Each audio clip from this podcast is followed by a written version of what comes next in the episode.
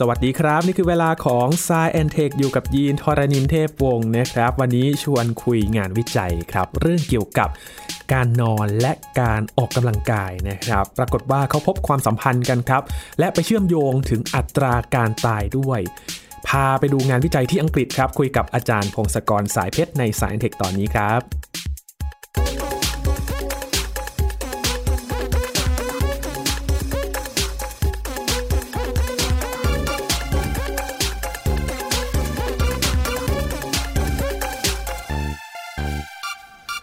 ใครนอนไม่เพียงพอกันบ้างครับ หรือว่านอนน้อยไปนอนเยอะไปนะครับยินขอยกมือคนแรกเลยครับมีปัญหาเรื่องของการนอนเหมือนกันนะครับเราเคยคุยในสายแอนเทคกับอาจารย์พงศกรหลายครั้งนะครับ ว่าการนอนนั้นนะมันมีความสำคัญและมันมีผลต่อ ชีวิตและร่างกายอย่างไรบ้างนะครับ และตอนนี้ก็จะเป็นอีกตอนหนึ่งครับที่จะมาช่วยยืนยันว่า การนอนรวมถึงการออกกำลังกายนั้นสัมพันธ์กันอย่างไร และมีผลต่ออัตราการเสียชีวิตอย่างไรบ้างนะครับ คุยงานวิจัยนี้กันอยู่กับอาจารย์ พงศกรสายเพชรแล้วครับ สวัสดีครับอาจารย์ครับ สวัสดีครับคุณยีนสวัสดีครับท่านผู้ฟังครับ มาคอยเตือนใจทั้งคุณผู้ฟังและเราด้วยนะครับอาจารย์ใช่ครับ เรื่องวันนี้มีทั้งการนอนแล้วก็การออกกำลังกาย โอ้โหสองอย่างนี้ก็แหมไม่อยากจะพูดเยอะเลยครับ อาจารย์ว่าตัวเองได้ไงบ้างใช่ใช่จริง ๆ ผมก็เหมือนกันผมก็พยายามปรับปรุงผมเข้าใจว่าคนส่วนใหญ่เนี่ยต้องปรับปรุงนะ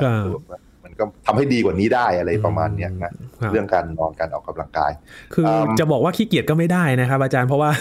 กิจกรรมในชีวิตประจำวันเราเนี่ยมันเยอะเหลือเกิน และบางคนก็มีหลาย ๆ อย่างที่จะต้องทำมันก็เลยอาจจะลืมเรื่องนี้ไปนะครับ อาจารย์ ใช่ครับนั่นแหละ คือที่เราคุยกันหลายตอนเนี่ยเพราะมันสำคัญก็เลย อาจจะทำให้พวกเรามีอายุยืนขึ้นอีกนิดนึงอะไรเงี้ยนะถ้าเกิดทำตามก็สำหรับอย่างกรณีผมอย่างเงี้ยแบบจริง ๆ มันนั่นอะพวกโซเชียลมีเดียอะไรเงี้ยมันทำให้นอนดึก ใช่ไหมเปิดจอเปิดอะไรแล้วมันก็เลยนอนดึกกว่าที่ควรอะไรเงี้ยทำให้เวลานอนน้อยดูอีกนิดแล้วกันอีกนิดแล้วกันปกไปเรื่อยๆใช่ซึ่งอันนี้บางคนก็บอกดู Netflix อย่างเงี้ยดูซีรีส์ดูอะไรเนี่ยทำให้นอนน้อย ใช่ไหมแม้แต่ CEO Netflix เองเขาก็บอกนั่นแหละเขาบอกว่าตอนนี้เราแข่งขันกับการนอนของมนุษย์ คือแย่งการนอนมาดู Netflix อะไรอย่างเงี้ยทิกตอกก็เหมือนกันนะครับอาจารย์คือเป็นคลิปสั้นก็จริงแต่ว่าคลิปสั้นบวกไปหลาย ๆ คลิป ใช่ มันคล้ายๆ มันเป็นการเสพติดแบบหนึ่งนะไถไปเรื่อยๆไถไปเรื่อยๆ ก็นี่แหละก็เอางี้ไอ้วิธีเลิกดูพวกนั้นมันก็ต้องเป็นอีกเรื่องหนึ่งแต่ว่ามาดูก่อนว่าถ้านอนน้อยเป็นยังไงนะในหลาย ๆ การทดลองกับหลายการสำรวจเนี่ย เราพบว่าการนอนที่มากไปหรือน้อยไปเนี่ยมันมีผลต่อสุขภาพแล้วก็อัตราการตายนะครับนะอันนี้ประหลาดมาก มันคล้าย ๆว่าถ้าเกิดนอนระหว่าง 6-8 ชั่วโมงเนี่ยดูเหมือนว่าโดยเฉลี่ยแล้วคนต้องการการนอนประมาณในช่วงนี้ 6-8 ชั่วโมงครับถ้าเกิดมันน้อยไปกว่านี้เยอะๆหรือมากไปกว่านี้เยอะๆเช่นแบบน้อยลงไปตั้งแต่สี่ห้าสี่สามชั่วโมงลงไป หรือว่ามากขึ้นไปบอกว่าเก้าถึงสิบชั่วโมงขึ้นไปอย่างเงี้ย ปรากฏว่ามันไม่น่าดีต่อสุขภาพเท่าไหร่ มันก็มีการนับจำนวนใช่ไหมแล้วก็มาคำนวณอัตราความเสี่ยง ความเสี่ยงเปรียบเทียบว่ามันตายเพิ่มขึ้นเท่าไหร่อะไรต่างๆ เนี่ยดูเหมือนว่าถ้านอนน้อยกว่า 3 ชั่วโมงนี่มันอัตราความเสี่ยงในการตายมันเพิ่มขึ้นประมาณ 2 เท่าทีเดียวนะสำหรับคนที่อายุเลยกลางคนอะไรไปแล้วนะกรณีเดียวกันเนี่ยสำหรับคนอายุเลยกลางคนไปแล้วเนี่ยนอนเกิน 10 ชั่วโมงไปเนี่ยก็ดูเหมือนว่า ความเสี่ยงการตายนี่มันก็เพิ่มขึ้นเกือบเกือบสองเท่าเหมือนกันนี่มันมันเยอะขึ้นแบบเห็นได้ชัดพอสมควร สุขภาพต่างๆ มันคงแย่แล้วก็ไม่ดีใช่ไหมคือมันก็ต้องระวังเลยล่ะสำหรับคนที่ยังไม่ถึงกลางคนเนี่ย ก็ต้องทำนิสัยให้ดีซะนอนให้พอประมาณ 6-8 ชั่วโมงนะครับ แต่ว่าแต่ละคนมันก็ไม่ได้เป๊ะๆนะครับ ไม่ใช่ว่า ทุกคนจะต้องนอน 8 ชั่วโมงเป๊ะหรือว่า 7 ชั่วโมงเป๊ะเพราะว่าแต่ละคนก็มีพันธุกรรมที่ต่างๆกันนะครับบางคนก็ต้องการการนอนน้อยกว่าบางคนบางคนต้องการมากกว่า แต่บอกว่านอนน้อยมากๆ หรือเกินจากแปดชั่วโมงไปเยอะๆเนี่ยไม่น่าดีเท่าไหร่ ถ้ามีปัญหาก็อาจจะต้องปรึกษาแพทย์ดูเหมือนกันว่าการนอนของเราเป็นอย่างไรไอ้เรื่องปัญหาในชีวิตประจำวันทั้งหลายเรื่องแบบพวกจำอะไรไม่ค่อยได้ หรือว่าไม่มีสมาธิอะไรต่างๆเนี่ย อย่างแรกก็ควรไปเช็คดูว่าเรานอนโอเคหรือเปล่านะครับครับ คือเรื่องนอนน้อยเนี่ยยังพอเข้าใจได้ เพราะว่ามันมีผลแล้วก็พูดถึงกันบ่อยจริงๆ แต่ว่านอนเยอะเกินไปเนี่ยครับ อาจารย์มันมีผลยังไงครับ อาจารย์มันไม่ดีเลยครับ เพราะว่านอนเยอะมันก็น่าจะช่วยฟื้นฟูร่างกายดี อันนี้เขายังไม่มีแบบว่าวิจัยบอกว่ามันนอนเยอะไปแล้วมันเกิดอะไรขึ้นบ้างทำให้สุขภาพแย่ลงอะนะแต่มันอาจจะเกี่ยวข้องกับการไม่ขยับตัวครับอ่านะเพราะเรารู้ว่า ร่างกายเราต้องการขยับตัวครับเป็นประจำอยู่แล้ว กิจวัตรประจำวันอยู่แล้วไอการนอนเยอะมันก็อาจจะเกี่ยวข้องกับส่วนนั้นเหมือนกันครับอันนี้ผมไม่สามารถฟันธงได้ ก็คงต้องรอนักวิจัยหาข้อมูลเพิ่มเติมว่าขบวนการเป็นยังไงที่บอกว่านอนเยอะๆแล้วทำไมมันถึงแย่ลงนะครับอืม ก็ถ้าตื่นแล้วก็ลุกซะอย่าจะไปนอนแช่คือมันก็จะอ่าโยงกับเรื่องที่เราเคยคุยกันว่าเออเราต้องขยับขยื่นร่างกายไม่ต้องนั่งนานๆ มันจะทำให้มันไม่ได้เคลื่อนไหวอะไร ใช่ครับใช่ไอสิ่งที่เราคุยไปคือนั่งไงทุกครึ่งชั่วโมงควรจะขยับตัวใช่ไหมครับอย่างน้อย1นถึงหนาที เดินไปเดินมาก็ได้เดินไปห้องน้ำอะไรเงี้ยอันนั้นยังเป็นสิ่งที่น่าทำนะครับครับ คราวนี้เราเรารู้เรื่องการนอนเนี่ยเป็นอย่างนี้แล้วต่อมาเราก็รู้อีกเรื่องหนึ่งก็คือเรื่องการออกกำลังกายนะครับ การออกกำลังกายทั้งหลายนี่รวมถึงการขยับตัวทั้งวันด้วยนะ คือไม่ได้แบบว่าเราต้องไปยิมไปต้องวิ่งต้องอะไรเล่นกีฬาอะไร เรารวมถึงว่าทำงานบ้านก็ได้ หรือว่าเดินไปเดินมา คือเดินออกไปข้างนอกไปซื้ออาหารกินอะไรเงี้ยคือให้ร่างกายมันขยับตัวมีกระดูกและกล้ามเนื้อขยับตัวไปมาเนี่ยครับไอการขยับตัวไปมามันดูเหมือนว่าทำให้ระบบต่างๆ โดยรวมของร่างกายมันดีขึ้นอืมนะครับ ขยับแล้วครับอาจารย์ขอขยับก่อนนะองค์การอนามัยโลกก็แนะนำ นะครับว่าเราจะต้องขยับตัวไปมาเยอะๆหน่อยครับอถ้าไม่รู้อะไรก็เดินลุกขึ้นแล้วไปขยับอะไรบ้าง เดี๋ยวนี้สมาร์ทวอชต่างๆ เขาก็มีนั่นนะ มีโหมดที่แบบว่าเตือนเราเวลาอยู่นิ่งเกินไปอย่างเงี้ยใช่ไหมคล้ายๆทุกครึ่งชั่วโมงทุกชั่วโมงเขาอาจจะบิ๊บบิ๊บบิ๊บขึ้นมาบอกว่าเฮ้ยลุกได้แล้วไปไปห้องน้ำได้แล้วนะ อันนี้คือสำคัญต้องขยับตัว แล้วก็องค์การอนามัยโลกเนี่ยเขาก็ประมาณได้ว่า 20-30%ของคนเนี่ย ทั้งโลกเนี่ยขยับตัวไม่พอนะครับอืมนะตีว่าหนึ่งในสี่ของคนก็แล้วกัน25%นะตรงกลางๆเนี่ยคือหนึ่งในสี่คนเนี่ยขยับตัวไม่พอครับมันทำให้ผลทางสุขภาพมันสะสมรวมๆรวมๆกันไปอืมแล้วก็ตายเร็วขึ้นโอ้นะครับ ออกกำลังกายเยอะไปมีโทษหรือเปล่าสำหรับคนส่วนใหญ่บนโลกเนี่ย เราไม่ค่อยออกกำลังกายหรือขยับตัวจน มากไปจนมีโทษหรอกนะอืม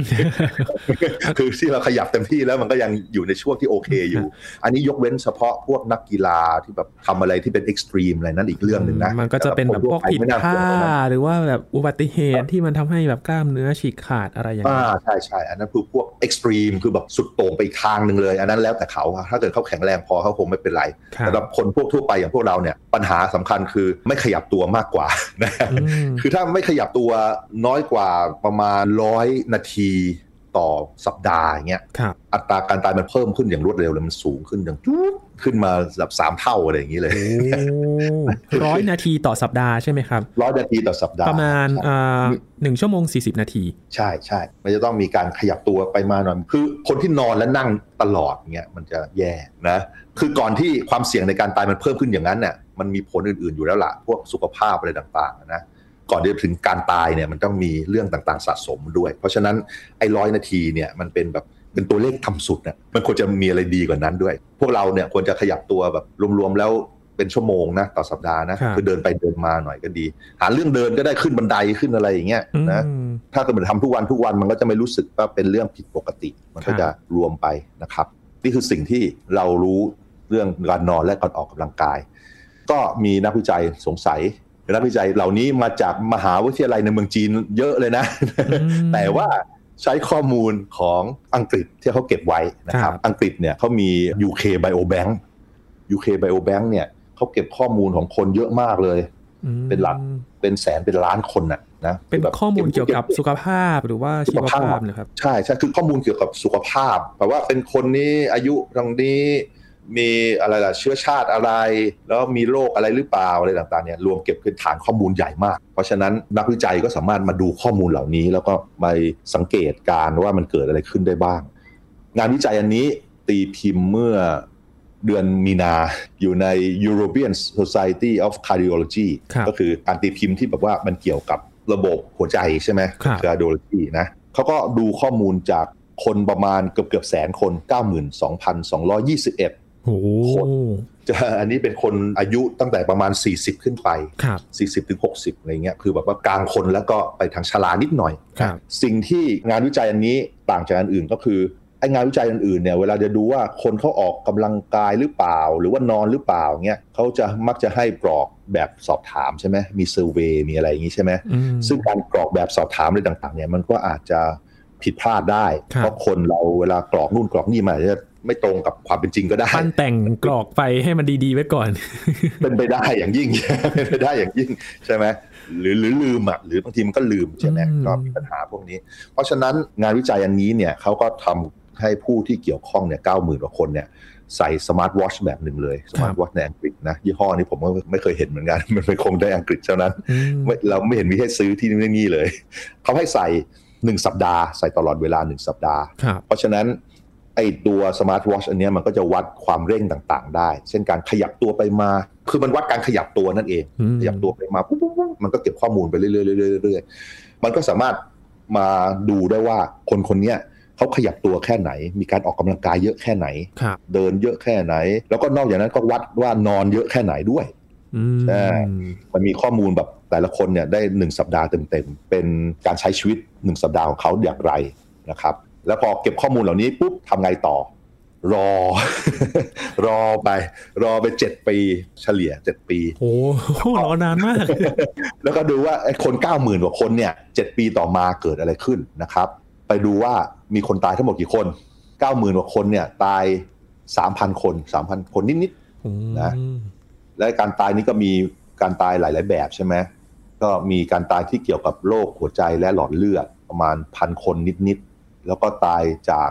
มะเร็งประมาณพันแปดร้อยคน ปรากฏว่าพวกนี้ตายนี่ ตายจากมะเร็งเยอะกว่าโรคหลอดเลือดเนาะครับหนึ่งพันแปดกับหนึ่งพันพี่คิดว่าอย่างนั้น แต่ว่าตายทั้งหมดประมาณสามพันแสดงว่าอะไรแสดงว่าชาวอังกฤษเหล่านี้เขาไม่ค่อยตายด้วยโรคที่มันป้องกันได้แล้วล่ะโรคโรคติดต่อโรคไวรัสโรคแบคทีเรียเห็นไหมกลายเป็นว่าคนเหล่านี้เวลาตายเขาตายด้วยโรคที่มันโรคไม่ติดต่อที่มันต้องสะสมใช้เวลานานหน่อย ก็คือโรคพวกเกี่ยวกับมะเร็ง แล้วก็โรคเกี่ยวกับหลอดเลือดหัวใจอะไรพวกนี้นะครับพอเราได้จำนวนคนตายอย่างนี้ปุ๊บนักวิจัยก็มานั่งดูเลยว่าพวกที่ตายเหล่าเนี้ยนอนแบบไหน แล้วก็ขยับตัวออกกำลังกายแบบไหนอืมอ่าเพราะว่าสมาร์ทวอทเนี่ยมันเก็บการนอนใช่ได้ด้วย ใช่ใช่ตัวเลขอีกอันหนึ่งตัวเลขของคนที่เราเก็บข้อมูลจริง ๆ เฉลี่ยเนี่ยประมาณอายุประมาณ 62 ปีนะครับ ตั้งแต่กลางคนขึ้นไปจนถึงแก่หน่อยเนี่ยอืมบวกขึ้นไปเยอะเหมือนกัน เพราะฉะนั้น ก็จะมีคนที่อายุเยอะๆด้วยนะครับ แต่ว่าที่ตายๆนี่ก็นั่นแหละตายส่วนใหญ่ก็แบบมะเร็ง แล้วก็ลองมาก็คือจากหลอดเลือดและหัวใจนั่นเองครับนะให้คุณยินเดาว่าเขาพบอะไรเอออืมจริงๆมันมันพบเหมือนกับที่เราคิดนั่นแหละครับก็คือนอนน้อยใช่ไหมครับนอนน้อยหรือนอนมากไป ตายเยอะกว่าคนที่นอนในช่วง6-8 ชั่วโมง อันนี้อืมจริงอย่างที่เราคาดใช่ไหมครับแล้วก็พ วกที่ออกกำลังกายออกเยอะหน่อย ออกแบบว่าสัปดาห์หนึ่งมันมากกว่าที่มากกว่ามินิมัมร้อยนาทีเยอะๆเนี่ยพวกนั้นพวกที่ออกกำลังกายเยอะๆหน่อยเนี่ยมันลดการตายลดความเสี่ยงตายน้อยกว่า อย่างเห็นได้ชัดเอางี้ดีกว่า ไม่ว่าไอ้พวกที่นอนน้อยไปหรือมากไปเนี่ยถ้าเกิดออกกำลังกายเยอะๆหน่อยเนี่ยแต่ไม่ได้ออกกำลังกายเอ็กซ์ตรีมนะออกกำลังกายเหมือนคนทั่วไปออกกำลังกายเยอะหน่อยเนี่ยอัตราการตายก็ลดลงไปหลายเท่า นะครับอืมเกือบเกือบๆเหมือนกับคนนอนปกติได้เหมือนกันใกล้เคียงกันครับไม่เลวนะแต่ถ้าพวกที่ไม่ค่อยขยับตัวเนี่ย เยอะตายเหมือนอดนอนหรือว่านอนมากไปปกติเลยมอันนั้นก็ก็จริงก็เหมือนกับคนไม่ทำอะไรจริงไหมก็ครับแต่อันนี้ทั้งนี้ทั้งนั้นก็เราไม่สามารถฟันธงได้นะว่า ไอการที่เขา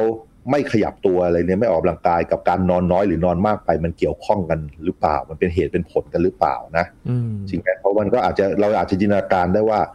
คนบางคนที่แบบว่าไม่ชอบขยับตัวอย่างเงี้ยเขาอาจจะแบบขี้เกียจแล้วนอนนานก็ได้ใช่ไหมมันอาจจะเป็นเหตุเป็นผลกันอย่างนี้ก็ได้ อันนี้ไม่รู้มันอาจจะเป็นนิสคนเนี้ยยังไงยังไงก็ความเสี่ยงในการตายมันสูงกว่าชาวบ้านอยู่แล้วอะไรอย่างนี้ และในนี้ก็ไม่สามารถฟันธงได้ แต่ว่าสิ่งที่นักวิจัยพบนั่นก็คือ การออกกำลังกายอย่างเหมาะสม อย่างน้อยร้อยนาทีต่อสัปดาห์ขึ้นไป มันจะเริ่มลดผลเสียจากการอดนอนหรือนอนมากไปลงมาหน่อยแล้ว แล้วถ้าเกิดเพิ่มเข้าไปอีก ถ้าเกิดมีการขยับตัวหรือออกกำลังกายมากขึ้นไปอีก มันก็ยิ่งลดลงไปอีก ลดลงไปอีกนะอืมแต่ทั้งนี้ทั้งนั้นไม่ใช่การออกกำลังกายแบบเอ็กซ์ตรีมนะ ไม่ใช่แบบว่าไปวิ่งวิ่งมาราธอนปีนเขาทุกสัปดาห์ครับวิ่งเขาเลยไม่ใช่อย่างนั้น คือเอาแบบว่าคนทั่วไปที่แบบว่า ออกกำลังกายในยิมมั่งหรือว่าเดินไปเดินมาขึ้นบันไดอะไรอย่างเงี้ยครับพวกที่แอคทีฟหน่อยไม่ได้นั่งแช่เนี่ยนั่นก็มีผลดีแล้วล่ะ อันนี้คือสิ่งที่ค้นพบขึ้นมา แล้วก็สรุปไปยังไง สรุปว่าการออกกำลังกายและนอนหลับเนี่ยมีความสัมพันธ์ร่วมกันครับมันจะมีผลกับความเสี่ยงการเสียชีวิตในพวกคนกลางคนและสูงอายุนะครับอืมแล้วก็พบว่าถ้าออกกำลังกายในปริมาณที่มากขึ้น คืออย่างน้อยให้มันมากกว่าเกณฑ์ คำแนะนำขององค์การอนามัยโลกเนี่ยคือแบบร้อยร้อยห้าสิบนาทีต่อสัปดาห์เนี่ยมันก็จะลดผลกระทบกับการเสียชีวิต จากทุกสาเหตุในการเสียชีวิตเลย รวมถึงมะเร็งแล้วก็หัวใจด้วยครับนะครับแล้วก็ชี้ให้เห็นว่าการมีส่วนร่วมในการออกกำลังกาย แล้วก็รักษาระยะเวลาการนอนเนี่ยมันดูเหมือนว่าเป็นปัจจัยสำคัญในการลดความเสี่ยงต่อการเสียชีวิตสำหรับคนที่กลางคนและสูงอายุขึ้นไปนะอืมเราต้องหัด หัดตั้งแต่ยังไม่กลางคนหรือสูงอายุ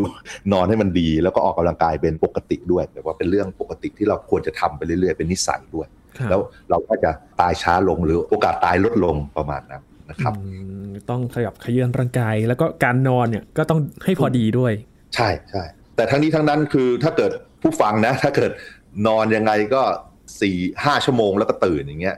มันก็อาจจะเป็นว่าถ้าเกิดแบบรู้สึกดีปกตินะแบบว่าไม่เหนื่อยไม่อะไร มันก็อาจจะเป็นแบบว่าพันธุกรรมของแต่ละท่านกันเป็นไปได้เหมือนกันนะอืมอันนี้ไอ้แบบว่า6กถึงแชั่วโมงนี่คือเฉลี่ยของมนุษยชาติโดยทั่วไปครับนะครับ แต่ทั้งนี้ทั้งนั้นถ้าเกิดนอนแล้วเวลามันน้อยไปหรือมากไปแล้วรู้สึกไม่ดีอย่างเงี้ย ก็ควรจะปรึกษาแพทย์ก็ได้เหมือนกันมันอาจจะมีอะไรผิดปกติอยู่ อาจจะมีโรคอะไรแอบแฝงอยู่เหมือนกันนะอืมข้อจำกัดของการวิจัยนี้ก็แบบว่ามันอาจจะเป็นไปได้ว่าไอ้การที่เราวัด ข้อมูลที่นักวิจัยวัดข้อมูลเนี่ยมันวัดแค่สัปดาห์เดียวใช่ไหมครับ แล้วก็ไอ้เจ็ดปีต่อมาเขาไม่ได้ไปวัดอะไรเพิ่มเติม มันอาจจะมีแบบพฤติกรรมเปลี่ยนแปลงก็ได้อันนี้ไม่แน่ใจนะอ๋อมันก็อันนี้จะมีปัจจัยที่ไม่ได้ควบคุมตรงนี้อยู่ใช่ใช่ มันมีแค่ช่องโหว่อันช่องโหว่ที่แบบว่าในอนาคตอาจจะพยายามมาครับมาศึกษาเพิ่มเติมนะพยายามแบบอะไรวางแผนการวิจัยเก็บข้อมูลให้มันรัดกุมมากขึ้นอันนี้นะอืมคือเหมือนกับเอ่อว่าพอใส่สมาร์ทวอชเนี่ยเจ็ดอืมวันก็เลย เหมือนการันตีไปว่าพฤติกรรมของคนนั้นเนี่ยเป็นแบบนั้นตลอดเลยเจ็ดปีอ่าใช่ใช่ใช่อันนี้คือข้อจำกัดอันหนึ่งครับนะครับแต่ทั้งนี้ทั้งนั้นพวกเราสมัยเนี้ยมีสมาร์ทวอทใส่กันได้เยอะแยะไปหมดสมาร์ทวอทไม่แพงแล้วครับ ใส่ไปน่าจะดีอืมนะ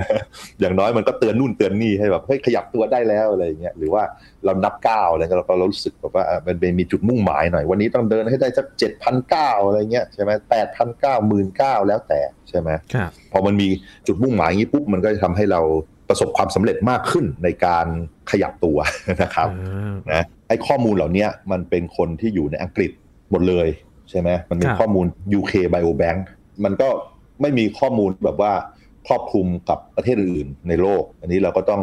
คาดเดาอนุมานว่าข้อมูลของชาวอังกฤษมันน่าจะไปทางเดียวกันกับคนอื่นๆ ประเทศอื่นๆ บนโลกเผ่าพันธุ์อื่น ๆ ใช่ไหมครับ แต่มันน่าจะเป็นทำนองนี้แหละ เพราะว่าข้อมูลที่เกี่ยวข้องกันจากองค์การอนามัยโลกก็ประมาณนี้เหมือนกัน ที่บอกว่าออกกำลังกายการนอนแล้วก็การตายเป็นยังไง เพราะฉะนั้นผมคิดว่า คำแนะนำของเปเปอร์ของการวิจัยเนี่ยที่แบบว่ารักษาการนอนรักษาระดับการออกกำลังกาย ให้พอเหมาะเนี่ยน่าจะเป็นสิ่งซึ่งพวกเราเอามาใช้ได้ เพื่อเราจะได้มีชีวิตที่ยืนยาวแล้วก็สุขภาพดีหน่อย ก่อนจะเสียชีวิตกันอืมนะครับครับ แต่โดยปกติแล้วอะครับอาจารย์ผู้สูงอายุเขาจะนอนเร็วกันมากเลยนะครับหมายถึงว่านอนเร็วตื่นเช้าใช่ไหมครับเออยินสงสัยใช่ครับเหมือนกันครับว่าทำไมเขาถึงนอนเร็วแล้วก็ตื่นเช้ากัน อืม อันนี้จริงๆ ผมก็ไม่รู้นะ คือมันมีมันมีคนเดาหลายสาเหตุเหมือนกัน แต่แบบยังไม่มีข้อมูลฟันธงว่าทำไม แต่มันเป็นข้อสังเกตที่เราสังเกตว่าใช่คนยิ่งอายุมากขึ้นเนี่ย นอนน้อยลงด้วยครับแล้วก็มักจะนอนเร็วขึ้นด้วย แล้วก็ตื่นเช้าด้วย แต่บอกฟันธงยังผมยังไม่กล้าฟันธงอะไรนะเพราะว่าความรู้ของเราอาจจะยังไม่พอนะต้องรอดูไปก่อน อันนี้แบบแค่เป็นข้อมูลที่เราสังเกตกันแล้วกันครับนะครับเอ่อแล้วอีกอย่างหนึ่งคือ โรคสมองเสื่อมทั้งหลายเนี่ยพวกเราคนโดยเฉลี่ยเนี่ยตายที่อายุสูงมากขึ้นเรื่อยๆ ใช่ไหมครับเจ็ดสิบแปดสิบปีขึ้นไปแล้ว เมื่อก่อนหกสิบเจ็ดสิบนี่ก็ตายเยอะแล้วใช่ไหมเดี๋ยวนี้มันเพิ่มขึ้นไปเป็นสิบปี ปรากฏว่าโรคสมองเสื่อมมันเพิ่มขึ้นอืมพอเยอะเห็นได้ชัดพอสมควร จริง ๆ คือเพราะว่าพวกเราคนได้แก่ได้มากขึ้นก่อนจะตายนั่นเองอะว่าสมองมันก็เสื่อมได้โอ้โหมีเวลาให้สมองเสื่อมจริงไหมอืมเพราะพบหลายอย่างนะเช่นเช่นว่า คนเหล่าเนี้ยดูเหมือนว่าถ้าเกิดอดนอนนอนน้อยไปสักสิบปีก่อนหน้าเนี่ยนอนน้อยไปนอนน้อยไปเป็นนิสัยเนี่ยนอนแบบ 5 ชั่วโมง ไม่ 6 ชั่วโมง ไม่ถึง 6 ชั่วโมงเนี้ยมันดูเหมือนว่าเปอร์เซ็นต์ที่บอกว่ามีโรคสมองเสื่อมมันเพิ่มขึ้นเหมือนกัน มันก็ก็อาจจะแบบว่าการนอนน้อยเป็นสาเหตุทำให้สมองเสื่อมในอนาคต นี่เป็นการตีความแบบหนึง่งหรือว่า อีกแบบหนึ่งก็คือคนเหล่านี้เริ่มมีอาการสมองเสื่อมมาแล้ว แต่ยังตรวจสอบไม่ได้ แล้วมันทำให้นอนน้อยด้วย ก็เป็นการตีความอีกแบบหนึง่งแต่ดูเหมือนว่าการตีความแบบแรกมันน่าจะเป็นไปได้มากกว่านะเพราะว่าเราสังเกตว่าการนอนเนี่ยมันไม่ใช่นอนหลับเฉยๆแล้วร่างกายไม่ทำอะไรนะการนอนเหมือนว่าร่างกายมันซ่อมนู่นซ่อมนี่ทำนู่นทำนี่เต็มไปหมดเลย อันนึงก็คือมีการปั๊มของเหลวเข้ามาในสมองคล้ายๆชะล้าง ของเสียต่างๆออกไป แล้วถ้าไอการที่มาชะล้างสมองตอนนี้มันใช้ช่วงเวลาตอนเราหลับลึกมั้งนะหลับลึกแล้วก็ถ้าเกิดเราหลับนานไม่พอเนี่ยมันจะไม่มีเวลามากพอที่จะมีการชำระล้างสมองล้างล้างของล้างไม่ใช่ล้างแบบนั้นนะครับล้างไม่ไม่ใช่ล้างสมองล้างล้างของเสียในสมองนะดูเหมือนว่าแบบนั้นมันมีการทดลองที่โชว์ว่ามันเป็นแบบนี้ว่ะ การนอนเนี่ยมันมีการล้างของเสียในสมองด้วย แล้วถ้าเกิดนอนน้อยไป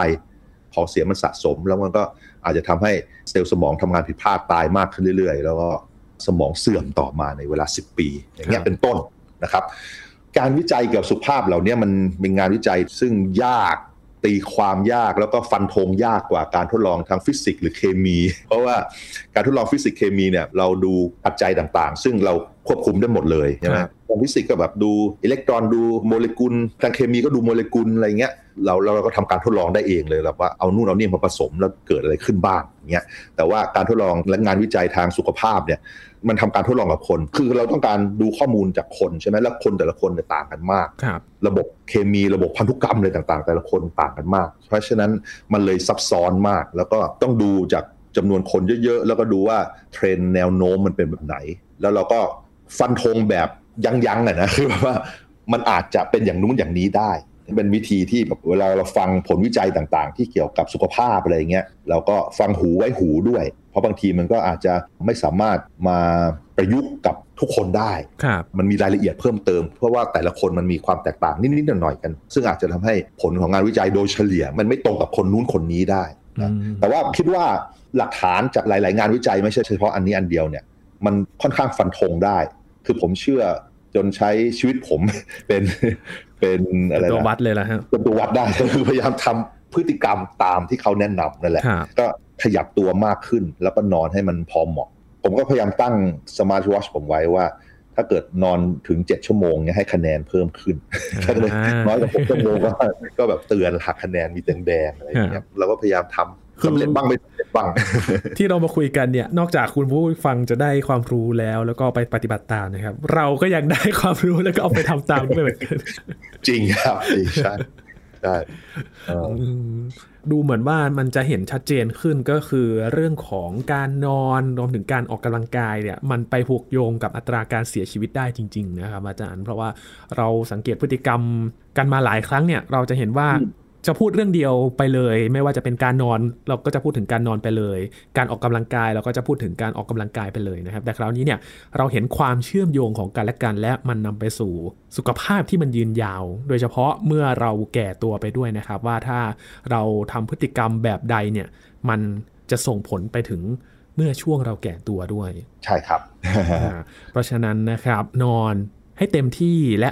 เป็นเวลาที่เหมาะสมนะครับ ต้องบอกอย่างนี้ไม่น้อยไปแล้วก็ไม่มากไปรวมถึงออกกำลังกายด้วยนะครับ จากงานวิจัยนี้ลองยึดไปก่อนเลยก็ได้นะครับ ว่าสัปดาห์ละ